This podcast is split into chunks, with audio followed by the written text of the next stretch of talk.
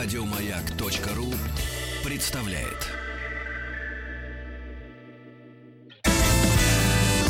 Физики и лирики.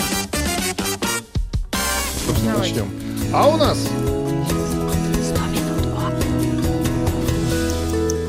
100 минут по Об интернете. об истории интернета. У нас Леня Илдашев в гостях, координатор клуба, клуба любителей интернета и общества, исследователь истории интернета. Добрый ну, день. если уж исследователь истории, давайте с нее и начнем. Итак, Давайте. С давайте. чего начинать говорить, когда говорим об интернете? Когда из одного компьютера в другой компьютер что-то передали. Да, да. Была книжка, где историю интернета начинали от э, печатного станка. Так. И еще был один проект, где историю интернета начинали от лошадиной Тяги. почты. Как Так. бы, да? То есть, когда человек приручил лошадь, чтобы ездить на дальние расстояния, началась вот эта самая коммуникация на дальних расстояниях, но это уже почти интернет в целом. Слушай, ну любая Большой передача, любой, нет. любой передача, любой информации тогда можно назвать интернетом. Но это Да. немножко, так, немножко не так. Это Были компьютеры и пер- пер- первобытные.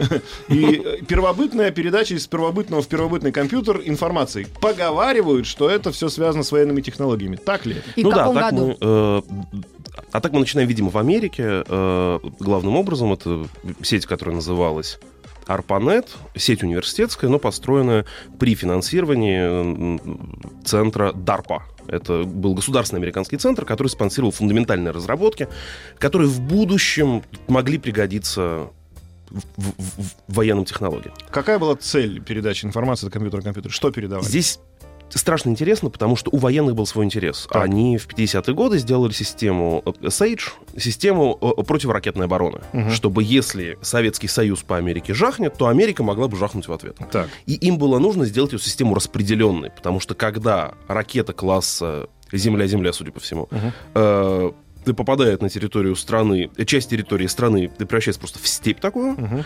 а вторая часть должна смочь скоординировать все. Мгм. И поэтому надо было, чтобы система была распределенной, Мгм. чтобы если одна часть выйдет из строя, то то вторая часть могла бы Работать. Да, могла бы работать. У ученых был свой интерес, потому что э, вот эта самая сеть ARPANET, это сеть университетов. э, Которая передавала друг другу данные, исследования. первоначально. обща- Да-да-да, общение. им нужна была коммуникация, быстрое взаимодействие, да, не только на конференциях раз в полгода, но и вот еще. А как ARPANET этот выиграл, э, вы, выглядел? То есть это были компьютеры, как мы сейчас представляем, такие большие ящики в виде телеков? Ну вот скорее это были большие ящики в виде комнаты. э, Ага, значит, холодильники да, с- такие. Ну, да, в общем. Скорее обогреватель. Скорее обогреватели, наверное, да, если сравнивать. Ну вот, которые, собственно, передавали очень простую информацию. Там, значит, речь шла об э, отдельных символах сначала, э, потом о более сложных уже, значит, этих сам... И еще у ученых был большой интерес, кстати сказать, к распределенным вычислениям. Мгм. Потому что мощность компьютеров была сравнительно невысокой. Если ты их объединяешь в кластер, Мгм. то они работают быстрее. А понятно, вот что при этом они должны сеть обмениваться информацией. Должны достаточно обмениваться информацией очень интенсивно. Интенсивно. И военные ученые здесь вошли в некоторую такую кооперацию. И у всех своя версия, кто придумал интернет. Военные говорят, это мы, конечно. Мгм. Ученые говорят, ну как вы, это же мы построим. И там отдельно страшно интересно вот эта штука с эм, э, тем, что э, каждый узел сети соединен больше, чем с одним другим узлом. Так. Да, то есть, э, если ты один провод перерезаешь, у тебя интернет во всем мире не исчезает. Мгм. Двойное резервирование называется. Все инженеры это знают, такая базовое инженерное правило, да, Мгм. чтобы, значит, сделать систему отказоустойчивой. Слушай, а Военные говорят, мы придумали двойное резервирование, потому что если атомная бомба, значит, в нас попадет, то у нас должно работать. А ученые говорят, это мы придумали двойное резервирование, потому что мы мы, очень... придумываем а, ядерную бомбу. Не-не, потому что мы очень боялись, что сеть рухнет просто. Мгм. Ничего не работало. Да, вот мы ее только запустили, нам было очень страшно, поэтому мы хотели больше, чем один канал, чтобы просто подстраховать. Значит, дата рождения интернета это 69-й Это год. 69-й год, да. Но э, здесь есть отдельная, конечно, интересная история, да, потому что есть вот эта вот сеть ARPANET, э, значит, придуманная в Америке, а, например... Англичанин тогда вот этот Ли.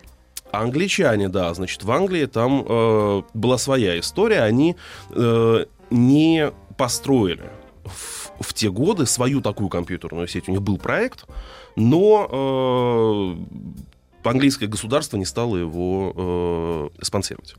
А, но при этом э, на Чили, например, была своя совершенно история, э, примерно в те же годы. Чили это страна. Страна, да-да-да, не соус. С интернетом. Ух ты. Э, Ну, с- нет, они там не успели ничего построить, потому что когда пришел Пол Пот, уже Не, никакого Пиночет интернета там не получилось. Пот. Да, да, да, да, да. Там, значит, никакого интернета уже как-то при нем не построишь. Но они выписали британского кибернетика Стефана Бира, и там пытались информационное общество придумать. Потому что он тогда этой идеей э, болел, можно сказать, и, э, значит, они разрабатывали проект сети CyberSyn в Чили. А, во Франции была своя история сети, не связанная совершенно с инфраструктурой Арпанета в 80-е годы. Они сделали сеть Минитель. Поскольку это Франция, э, сеть была государственной, большая роль государства. Э, И они выдавали специальные терминалы с телефонной трубкой и э, телетекстом. Вы помните, что такое телетекст? Телетекст, я помню, да. вот это была такая то, что можно нажать на телевизоре, и там идет в- круговым образом информация некая. Да, да, да, да. Э, э, э, В России его сейчас отключили уже, его уже нету больше. Это вот было в этом году буквально, значит. Но э, вот те терминалы, они работали по системе телетекста, и э, государство э, обслуживало вот эту всю инфраструктуру э, проводов и всего такого. И во Франции можно было уже в 90-е годы оплачивать покупки в магазине дистанционно через этот самый Минитель. М. То есть То есть- интерактивная система. То есть. Огромное параллельно? количество э, разного рода услуг Ага. было в этом Минителе для жителей Франции. То есть каждая страна, ну, такая развитая, да, э, стремилась к интернету, понимала, что это, и значение его как-то вот в первые годы э, не все понимали окончательно. и же для ведь, чего? э, то, что мы сейчас называем интернетом, это веб. В, в- в действительности, да, когда мы говорим об интернете, мы думаем Сеть, о сайтах. всемирная э, сеть, да, Как, World пел, как пел Web. великий шнур ВВВ Ленинград СПБ. Да-да-да-да. Вот В3-3В там. А вот здесь надо разделить, да, потому что есть, э, значит, интернет как сайты и как, например, Яндекс Такси мы вызываем, да, Мгм. вот это вся часть. А есть интернет как interconnected networks, Мгм. взаимно соединенные сети. Так. И вот э, взаимно соединенные сети-то эти самые, они действительно появляются с... э, мы можем отчитывать их историю от Арпанета, от Минителя, да, вот с Мгм. разных сторон так Мгм. надо смотреть. А ВВВ это 1993 год все-таки. Что такое В- 1993 год это первый популярный браузер. Что такое ВВВ? 1990 А это вот уже веб, это значит идея о гиперссылках, Мгм. да, это идея о том, что страница, значит, может быть на разных компьютерах отрисована одинаково э, с помощью языка HTML, Мгм. да, который есть вот этот вот. И э, ее придумал Тим Бернес-Ли э, для своих нужд совершенно в ЦЕРНе. Мгм. Э, значит, потому что им э, надо было как-то организовать базу данных. Мгм. Он сказал, а давайте мы сделаем гиперссылки, э, которые будут работать в обе стороны, значит, и вот так вот мы сможем огромное количество страниц друг с другом соединить. То есть интернет это вот этот э, первый э, прото-интернет, как он назывался еще раз? В разных странах, ну по-разному, но вот в Америке в он Америке назывался Арпанет. Арпанет. Вот этот Арпанет, который соединен со всеми другими сетями вместе. Да, да. И обменивается друг с другом вот этими вот гиперссылками. Вот это и есть тот интернет, которым мы пользуемся сегодня. А, да, и там при этом внутри интернета еще огромное количество всего есть, да, когда мы отправляем почту, например, это другой протокол. Так. Да, как бы не И он появился что- первым, кстати, да? Да, он появился раньше сильно, они это в Арпанете еще придумали, значит, как... э, ну, это был некоммерческий сервис, э, что называется. Сами ученые это придумали, потому Мгм. что им нужно было, значит... э, Откуда собака появилась? Собака. Эд. А вот Этот собака значок. это сильно более поздняя история, это уже ну, начало 90-х, если я ничего не путаю. Да, Так подождите, 90-х. ребята, это сама интернет, сама вот система, окей, э, в конце э, 70-е годы, как она себя чувствовала?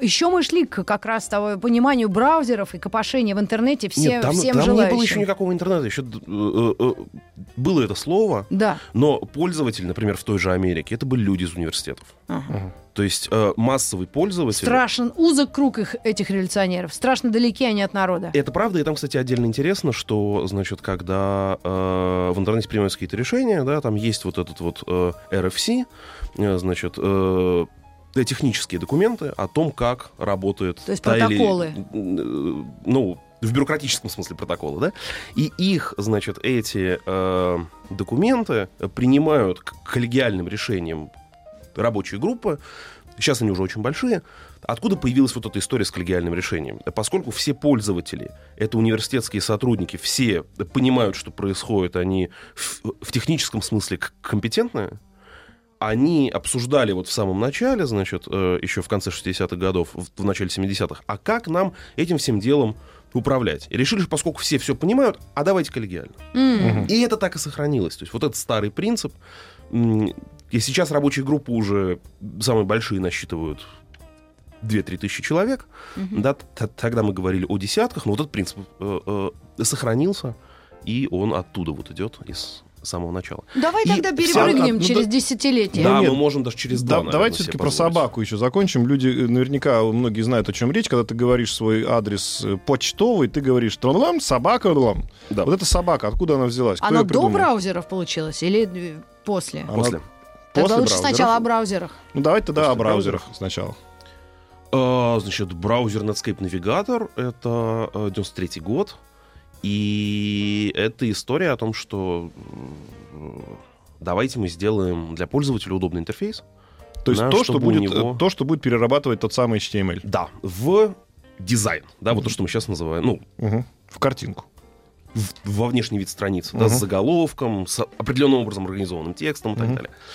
Да, и это, конечно, очень сильно... То есть вот здесь, значит, мы уже говорим о более массовом пользователе. Да, мы говорим о том, что интернет становится чем-то, ну, про что можно объяснить, э, а почему это нужно э, кому-то, кроме университетских людей, инженеров и так далее. И об этом широкое. не сразу понял товарищ, э, товарищ Гейтс. Билл Гейтс, да.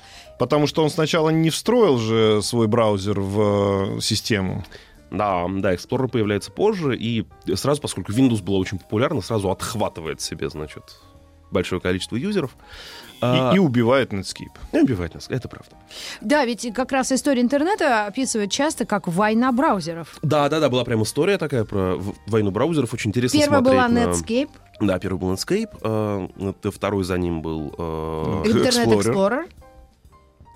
Explorer, и еще там было 5-6 браузеров, которые э, Потом, а, а, с ними умерли. конкурировали. Ага. Была Да. Mozilla, по-моему, вы- вылезла, да, это с Да, Mozilla леса. относительно равнее. э, относительно ранее. Вот. И сейчас, соответственно, у нас остается, ну, Google, как он там, Chrome.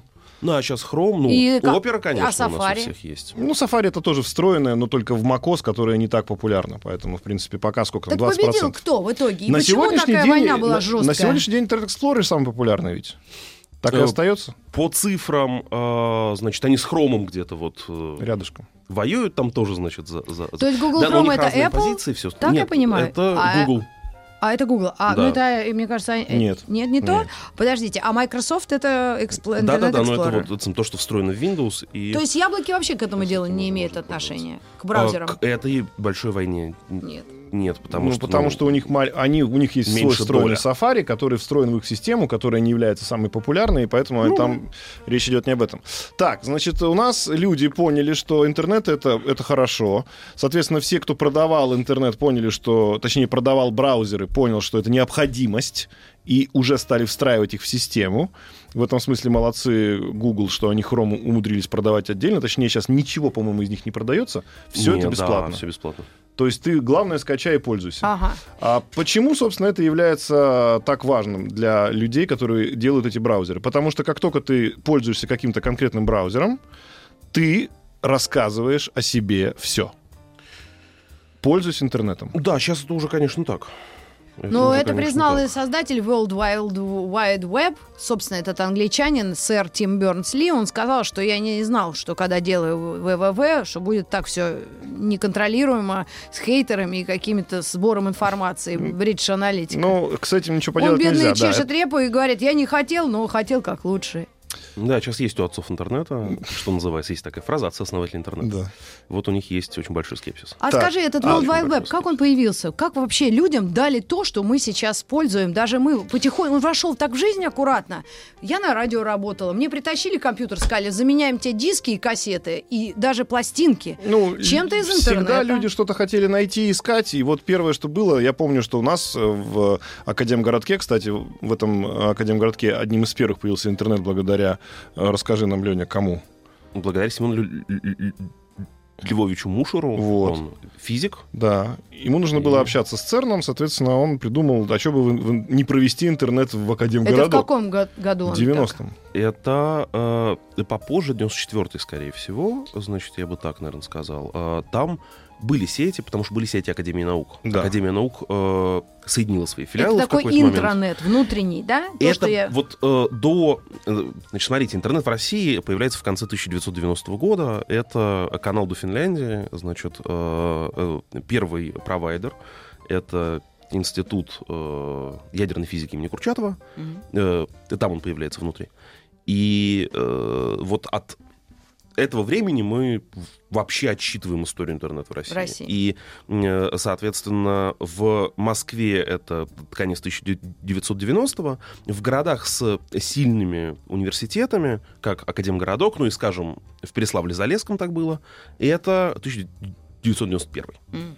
То есть И у нас там появляется как раз та самая почта, вот я сейчас все-таки про собаку опять Мгм. протяну сюда, которая у меня в университете в 90-м году, уже там, ну, чуть позже 90 когда я поступил, 92-93 год, появилась почта. И мне сказали, вот теперь у тебя есть e-mail а, для общения, естественно, только на английском языке, вот с там университетами. И когда я людям говорил, что называется, в, в миру, в жизни, что у меня есть электронный адрес, они говорили, это что, это зачем, это почему.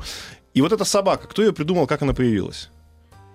А, до э, собаки, значит, надо было писать э, полный адрес эм, всей цепочки, всего маршрута, как твой e-mail должен был прийти к твоему получателю. Со всеми иксами, игреками, двушками. и- Не-не, в смысле, это же работает так, значит, ты пересылаешь, э, ты в Новосибирске находишься, скажем, да, т- э, ты пересылаешь свое письмо на другой новосибирский компьютер, оттуда оно уходит в Москву, оттуда, например, через Финляндию, через И уже там, в ЦЕРН, Британию, да, там через что-нибудь еще туда. И у тебя, соответственно, адрес, и это э, адреса каждого компьютера, написанные через вертикальную палочку. И у тебя была вот такая строчка, Огромная, да, длинная. и главное, ты должен был всегда знать, что эти компьютеры есть, что они в сети, Что они включены. Ш- Да, что они включены, что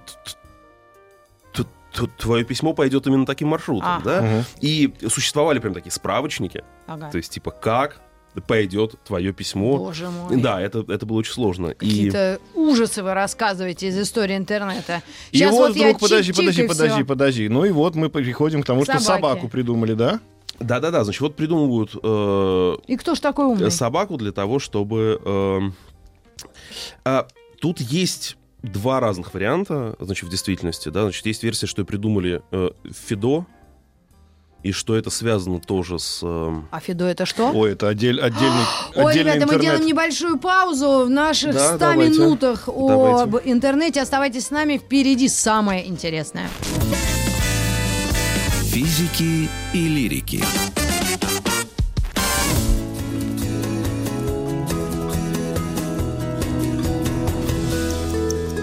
Сто минут по Об истории интернета, и мы докатились до собаки, э, которая у нас всегда и присутствует в названии э, адреса электронной почты. В гостях у нас Леня Илдашев. Так и так у нас... Что такое Фидо? Фидо — это, как считается, тоже собака, э, собака-основатель этой сети. Значит, э, это сеть э, обмена данными, э, текстовыми сообщениями и файлами э, между компьютерами, на которых установлен определенный софт. И раньше, чтобы попасть в эту сеть, нужно получить инвайт. То есть ты не можешь в эту сеть зайти, пока я тебя не пригласил, будучи участником этой сети. А это в какие годы было? А в России это появляется в Новосибирске в 1990-м, то есть до еще вот... э, Ин- Интернета такого да, нормального. Да, да, да. да. А в Москве, в Москве? и Питере хотя бы? В Москве и Питере чуть позже, э, значит, это, собственно, 91 по-моему, как раз, то есть довольно быстро. И просуществовал довольно долго этот Фидо. До сих пор существует. До сих пор существует. Ну, Закрытый интернет для элиты, блин, Ага. допустим. Фидометру. Ой, Собака. Да, значит, пришло э, мне из элиты. Так. э, собаку, э, как считается, предложили тогда же, когда появилась почта, это 71 год. Значит, это было, собственно, преимущество электронной почты, что у тебя есть э, имя, э, ну, э, пользователя, да, Мгм. и адрес сети, и, значит, сам через собачку, и имя хоста. Ну Вот. А в, в другой э, сети обмена данными, которая называлась UCP, э, да, там, скажем, вот нужно было писать вот этот вот адрес. Э, сложный. э, Сложный, да. И они потом в какой-то момент тоже эту самую э, собаку заимствовали. То есть это действительно...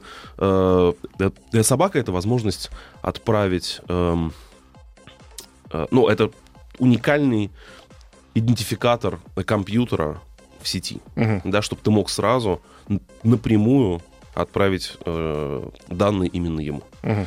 А вот это делает собака, это, конечно, э, очень впечатляющая технология, Ребят. при том, что она такая простая, просто такая завитушка. Мгм. История интернета невозможно без тех, кто делал компьютеры. Вот, собственно, Microsoft и вот эти люди, Apple и еще какие-то альтернативные. То есть Ну, конечно. это же бизнес, да? Когда люди поняли, что это большой, глобальный, международный, ну, мега бизнес Смотрите, с компьютерами они поняли это сразу. довольно рано, э, Мгм. как кажется, потому что там отдельная история интересная, почему э, в Америке вообще построили эту самую сеть э, Sage, значит, почему они стали использовать компьютеры. Альтернативный вариант был э, посадить для противоракетной обороны от Советского Союза огромное количество волонтеров, Мгм.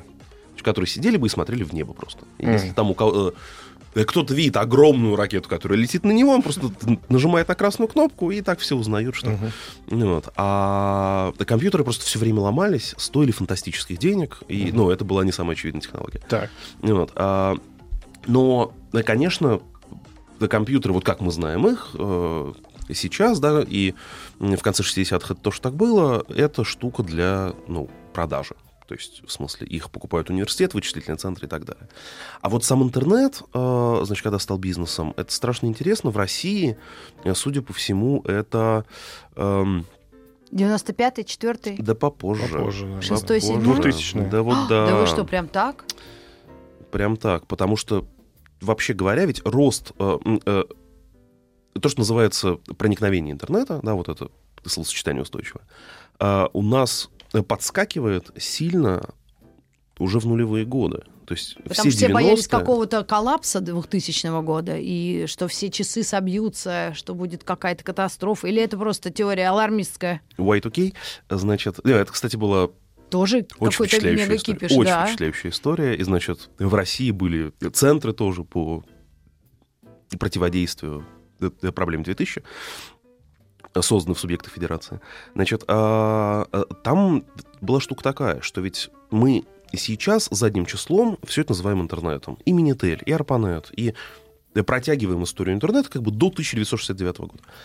А ведь в действительности это же не интернет, вот, ну, в современном смысле, да, это именно что компьютерная сеть обмена данными.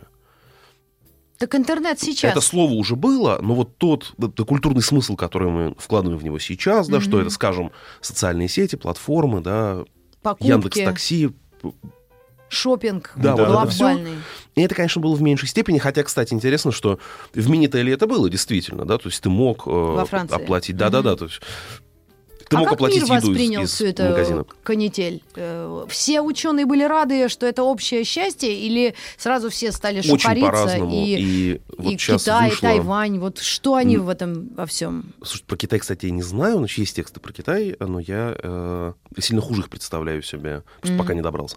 А, да там своя история сети, конечно, и все это есть. А, а, вышла на русском языке книжка Яши Левина, э, на которой э, утверждает, что нужно переописать историю интернета, вот рассказывать ее не так, как я рассказываю, да, и все Ладно, остальные. Яша с Леней разберутся, я думаю. А, да-да-да. Значит, а как историю американской военной э, разведывательной такой как бы экспансии, да, что Ой-ой-ой. Ой, в ты действительности, э, э, Да это ж это в действительности государство заговора. всегда Да, ну, хотело я- собирать данные о пользователях, всегда хотел за нами подсматривать. Так и мы тоже собираем. Все собирают. Что У прям, меня а мы не собираем. сидела в, я- в, в Таганроге и все сама про себя рассказывала. Александр Пушной собирает данные. Да, да, Значит, друзья, э, конечно. Ну а что поделать? Если мне человек- портрет такой, да, Да, нет, в ну я просто с этими данными не, не умею работать, их слишком, слишком много. Но по идее, любой Слушай. человек, который мне оставляет какой-то комментарий в YouTube, он тоже себе данные оставляет, понимаешь?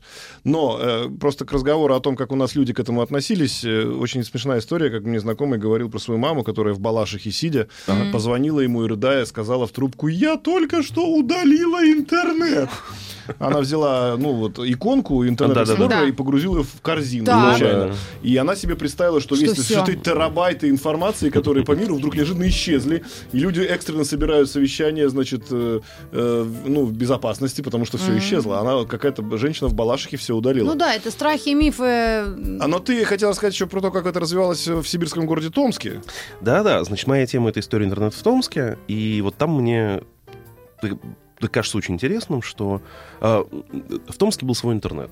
Э, э, Томский интернет, э, Тонет.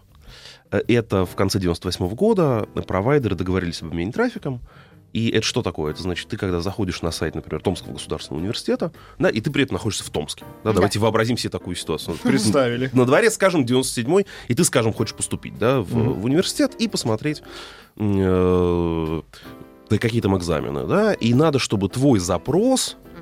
И, соответственно, вот э, страничка этого самого сайта Томского университета, да, чтобы, значит, вы соединились.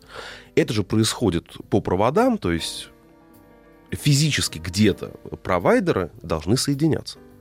Так вот, если представить себе для чистоты эксперимента, что у, у- у- у вас и у Томского государственного университета разные провайдеры, их в те годы уже больше, чем один, Да. получается, что твой запрос внутри Томска никак не может э, э, туда попасть, он доходит до границы Томска, э, перепрыгивает на провода магистрального провайдера, которые идут уже в Москву, доходит до Москвы. В Москве стоит огромный центр обмена данными, который называется МСК IX, Internet Exchange, Мгм. где российские провайдеры как раз стыкуются друг с другом. Там переходит на другого магистрального провайдера, возвращается обратно в Томск и, значит, э, приходит в Томский государственный университет. Так. Это получается, что ты из Томска в Томск Через Москву. через Москву, то есть твой трафик междугородний. Сейчас для до сих пор провайдера... самолеты так летают. А Ну, подожди, ну для провайдера это не очень здорово. Э, Но он просто это платит. Да, для него трафик платный. И? А в предыдущие времена еще бывало, что не все российские провайдеры стыковались внутри России. Твой трафик мог в Финляндии где-нибудь там, значит, да, и- и он уже был международный, несмотря на то, что это в одном городе. Это И абсолютно безумие. Взяли. Да, и они говорят, давайте мы нашу сеть внутри города соединим. Так. Это, во-первых, будет быстрее, а это все-таки имеет значение, да, Да. потому что у тебя интернет модемный. Это вот, э, значит, кто помнит Такой звук модема? звуки. Девочка, живущая в сети. Давайте Земфиру в конце поставим. Пос- Да, да, да, да, да. Значит, и в особенности, кто помнит эти скорости, Мгм. то это, конечно, имело значение Это большое. долго. Так. Да, и а- вот они, объединили- договариваются об обмене трафиком, а внутри локальной сети это трафик бесплатный для провайдера. И они говорят, давайте мы не будем брать деньги с людей Кошмар. за внутригородской трафик. Пусть они на томские сайты заходят бесплатно, только платят нам маленькую абонентскую плату. Потому что бесплатные услуги оказывать нельзя. Ну, так устроено российское И это в законодательство. 98 году, когда В за интернет 98 люди году. платили а, гигантские деньги. Э, 3 рубля за мегабайт. Ужас. Ужас. Сейчас При представьте себе. средней зарплате в Томске в, 90, э, в, в 2000-м 4060 рублей. Данные Росстата. Так, значит, соответственно, они сделали свой внутренний, бесплатный, по сути дела, кто их разогнал? без, без, без ограничений, Военные? unlimited, да? Или милиция, милиция. Подожди, никто их не Разогнал? Не И это они оставили все? Да, конечно. Вот, в это общем, был внутренний локальный интернет города. Да, и там из-за того, что, значит, а на дворе же 1998 год, то есть денег у населения, прям скажем, не очень много. И... А еще из-за того, что в Томске там же вот интернет-то как начинался, да, по модемам, то есть по телефонным проводам. Есть Это значит, что если ты провайдер, то тебе нужны э, э, телефонные номера. Мгм. Потому что модемы твоих абонентов будут звонить тебе в твой, значит, как это тогда называлось, модемный пул, да, вот, группа номеров, значит, каждый из которых э, Мгм. использовался для... По сути, является доступом в интернет. Да-да-да, абсолютно. И для этого тебе нужно, чтобы местный э, телефонный провайдер, э, в Томске он назывался Томск Телеком, давал тебе эти номера. Так. А в те годы телефонные номера это был очень редкий зверь, да, ну то есть были же очереди, это, это еще вот э, те времена, когда домой подключить телефон стоило больших денег. Так. И надо было долго ждать. И Томстелеком отказывался давать эти самые телефонные номера, и отказывался давать доступ к своей инфраструктуре. И э, поэтому томские провайдеры свою сеть строили на оптоволокне. О, То есть вот на же том самом э, виде потом- кабеля, который сейчас используется везде. И вот, Полностью. э, да-да-да, это было существенно дороже, поэтому они были вынуждены кооперироваться. Мгм. Никто не мог себе постро- э, э, позволить построить опорную сеть в одиночку, слишком дорого. И там был, значит, ранний коммерческий провайдер Stack, И Томский государственный университет, очень сильный местный провайдер, который э, в э, середине 90-х получил два гранта на строительство сетей организации образования и, и науки. Это вот Мгм. так называлось в те годы. И они соединили все томские университеты, стали подключать уже потом больницы, библиотеки, Академгородок в это дело включили, где своя сеть в Томске, э, значит, уже в то время начиналась. И вот, э, да, э, поэтому, как мне кажется, им было проще договориться об обмене трафиком, что инфраструктура у них была общая фактически. Они ее строили вместе. И таких городов в России немного оказалось, да, то есть Томск это уникальный в этом плане город. Э, Как мне кажется, это э, что-то похожее было в Екатеринбурге. Э, Что-то э, похожее было, но сильно позже, уже в нулевые годы, в Нижнем Новгороде называлось Нижегородское кольцо. Мгм. И что-то похожее есть, как я слышал, значит, от инженеров в, в Петропавловске, Камчатском сейчас. Небольшая сейчас у нас будет реклама, и мы потом перейдем к совсем страшному, уже, наверное, ужасному, что ожидает нас в будущем. Это беспроводной интернет. Это, собственно, то, что существует сегодня. Маяк.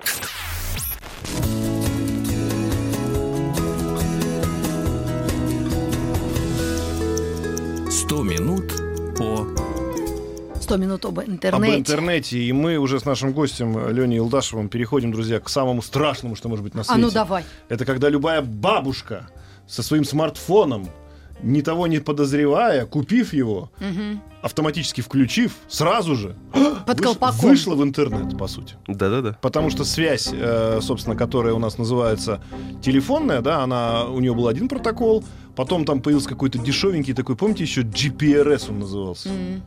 Это А до него был еще ВАП. ВАП, но ВАП. это было совсем унизительно. То Да. есть никто им практически не пользовался, все говорили, ой, Было да господи, очень дорого. зачем мне интернет Так в телефоне? Откуда, откуда, куда он шел, А этот сегодня, интернет? сегодня, а сегодня, я так понимаю, что уже связь и скорость связи мобилки с интернетом превышает все возможные когда-либо про- прожекты, потому что любой модем, это было сколько максимум? 54 килобита, да? 64. 64 килобита. А сегодня с мобила, если это LTE, то там сколько?